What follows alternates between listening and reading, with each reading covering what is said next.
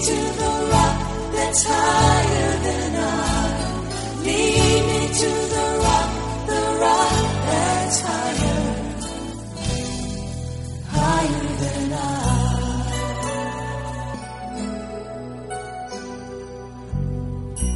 Welcome to my Secret Place devotion with Oyeks Alfred. The Word of God is alive and equipped to change your life.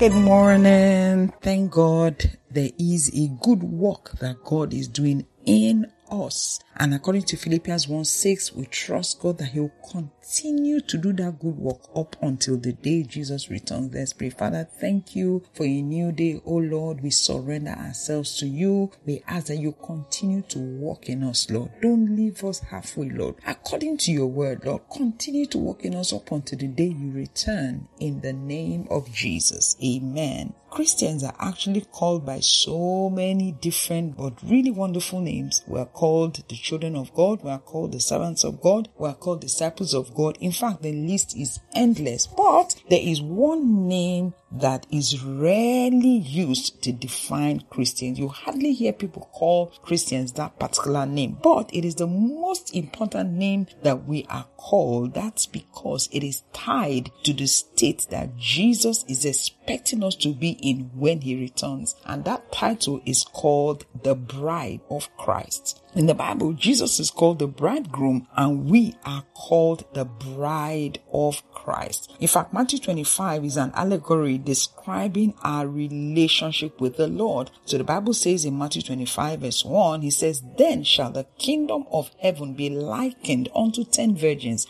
which took their lamps and went forth to meet the bridegroom. If you read the whole story, which is an allegory, what you will notice is that the bridegroom is actually Jesus Christ and the virgins, which is the bride, are Christians who are on a journey to meet with the bridegroom that is Jesus Christ. Isaiah 54 verse 5 also, you know, reiterates the same thing. It says, For your creator will be your husband, the Lord of heaven's armies in his name. He is your redeemer, the Holy One of Israel, the God of the whole earth. But the major thing there is the first part of that verse. It said, For your creator will be your husband, meaning that God becomes a husband and we are the wives. We are the brides of Christ. It's very, very important because a lot of us are actually God's children, yes, and there is no doubt about it, but very few are the brides of Christ. It is important to be the bride of Christ because remember what we read in Matthew 25 verse 1 that Jesus is coming back to take his bride. So that story is telling us about the rapture of the saints, the taking away of the saints, and Jesus must meet you as a bride, not just as a child of God. So I'm sure your question will be, what's the difference between a child of God and a bride of God? So a child of God is somebody who has asked Jesus come into his heart. But you know, when you when Jesus comes into your heart, that's just part one of the journey. You still have a, a long journey to go. You're meant to make the transition from being a child of God and let your relationship with the Lord evolve into other things. And one of the things it must evolve to is a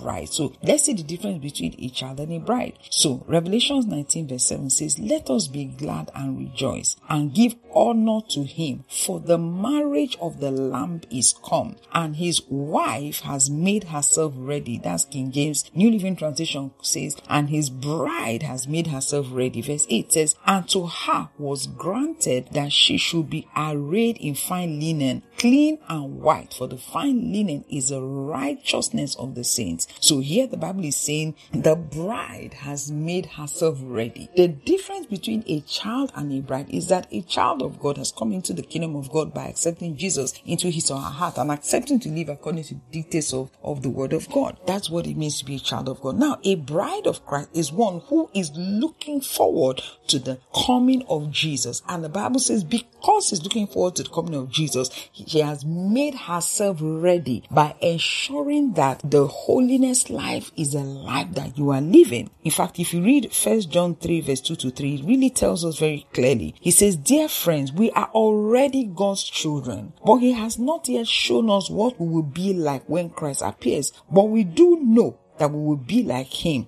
for we will see him as he really is. And all who have this eager expectation. What eager expectation? That is the expectation of the Lord's return. He said, and all who have this eager expectation will keep themselves pure just as he is pure. So how you know the difference between a child and a bride is that a child is somebody who is coming to the kingdom of God, accepted Jesus, but a bride is one who has not just accepted Jesus, but is making herself ready. I noted the Bible didn't say God is making her ready. God has already made you his child. Now the Bible says the bride is the one making herself ready, is the one that is ensuring she lives a life of purity, a life of holiness, a life of righteousness, walking in the ways of the Lord. That's how you know the bride is preparing for the coming of the bridegroom. There is a day when Jesus will come to rapture his bride, to take his bride away to what is called the marriage feast of the Lamb, and will be rewarded for the things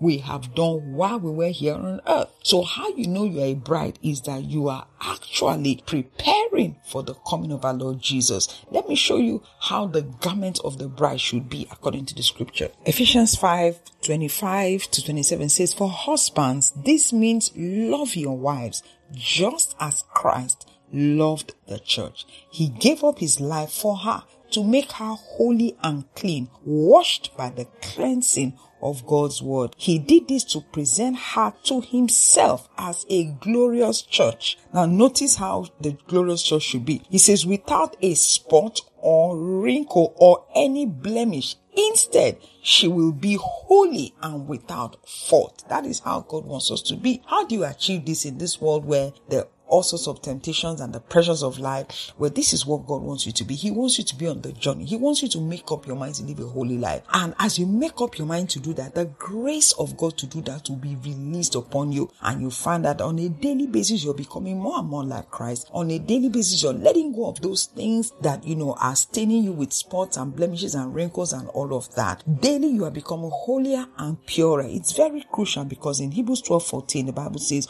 walk and living in peace with everyone and work at living a holy life. For those who are not holy will not see the Lord. You do know that the Bible does not exaggerate, right? So if he's saying without holiness, no, I will see the Lord. It means without holiness, no, I will see the Lord. And God cannot tell you to do something he has not empowered you or released grace for you to do. All you need to do is say, Lord, I really want to live a holy life. I ask you to help me. The grace will be released and then you put in the work that is required so that the grace of God will benefit you in terms of living a holy life. So don't just target to be a child of God. You must make sure you become a bride of Christ. The bride is the one that is constantly, daily preparing and working on her garment to be white because she's expecting the return of the Lord Jesus, who is her groom. God bless you.